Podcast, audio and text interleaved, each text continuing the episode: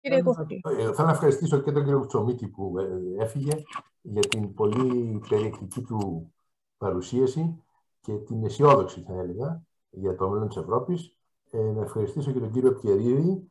Ε, ε, ε, πάρα πολλά ζητήματα και πολύ σημαντικά. Δεν θα σας απασχολήσω πολύ. Απλώς εγώ ήθελα να καταθέσω ε, ως προσωπική μαρτυρία και με πρόλαβε και ο, ο, ο φίλος, ο κύριος Θεοδόρου, ε, τη συμβολή και του Θεόδωρου Πάγκαλου.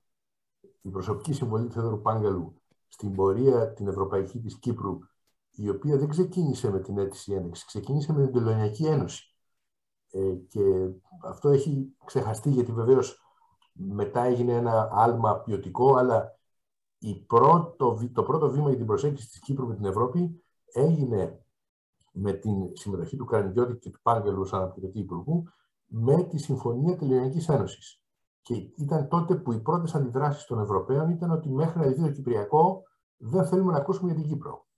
Και παρόλα αυτά η ελληνική κυβέρνηση, η Ελλάδα, κατόρθωσε τότε να παρακάμψει όλες αυτές τις, ε, όλα αυτά τα εμπόδια ε, και γι' αυτό βέβαια η έκπληξη και μου προσωπικά ε, που είχα την τιμή και την τύχη να συμμετέχω από τα πρώτα βήματα σε αυτή τη διαδικασία, όταν βλέπω σήμερα να παίρνονται στρατηγική σημασία αποφάσεις στη Λευκοσία χωρίς καν να ενημερώνεται η Αθήνα, ε, το έθιξε ο κύριος Πιεδίδης, ε, νομίζω ότι η έκπληξή μου και αν θέλετε η απογοήτευσή μου και η αράκτησή μου είναι ακόμα μεγαλύτερη.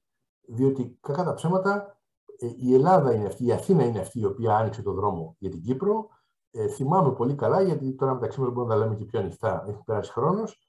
Ε, στην αρχή υπήρχε μεγάλη αντίδραση στην Κύπρο από ορισμένα κόμματα, από ορισμένα συνδικάτα εναντίον της, της Τελωνιακής Ένωσης, η οποία είναι το πρώτο βήμα για την ένταξη. Άρα θέλω να πω ότι η διφορούμενη ε, στάση της Κύπρου ακόμα και σήμερα και ακόμα και στο θέμα του, του ευρώ, ε, στην οποία αναφέρει ο κ. Πιερίδης, είναι κάτι που ξεκινάει πολύ βαθιά και έχει βαθιές ρίζες. Και είναι κάτι πολύ επικίνδυνο. Χαίρομαι που ε, η κρίση την οποία η τότε κυβέρνηση χειρίστηκε κατά πολύ άσχημο τρόπο, η κρίση του ευρώ, δεν οδήγησε σε έξοδο της Κύπρου και δεν οδήγησε σε χειρότερες καταστάσεις, αλλά εν πάση περιπτώσει υπάρχει ένα ζήτημα που δεν είναι μόνο το ζήτημα του δημοψηφίσματος του 2004, διότι η Ευρώπη ήθελε να βάλει την Κύπρο στην, ε, στην, στην οικογένειά της με σκοπό να λυθεί το Κυπριακό. Ε, αυτή η ευκαιρία δυστυχώς δεν αξιοποιήθηκε, αλλά εν πάση περιπτώσει πέραν αυτού νομίζω ότι η Κύπρος πρέπει να δώσει και σύντομα δείγματα ε, ότι θέλει και αξίζει να είναι στον πυρήνα της, ε, της Ευρωπαϊκής Ένωσης. Mm-hmm. Ευχαριστώ πολύ.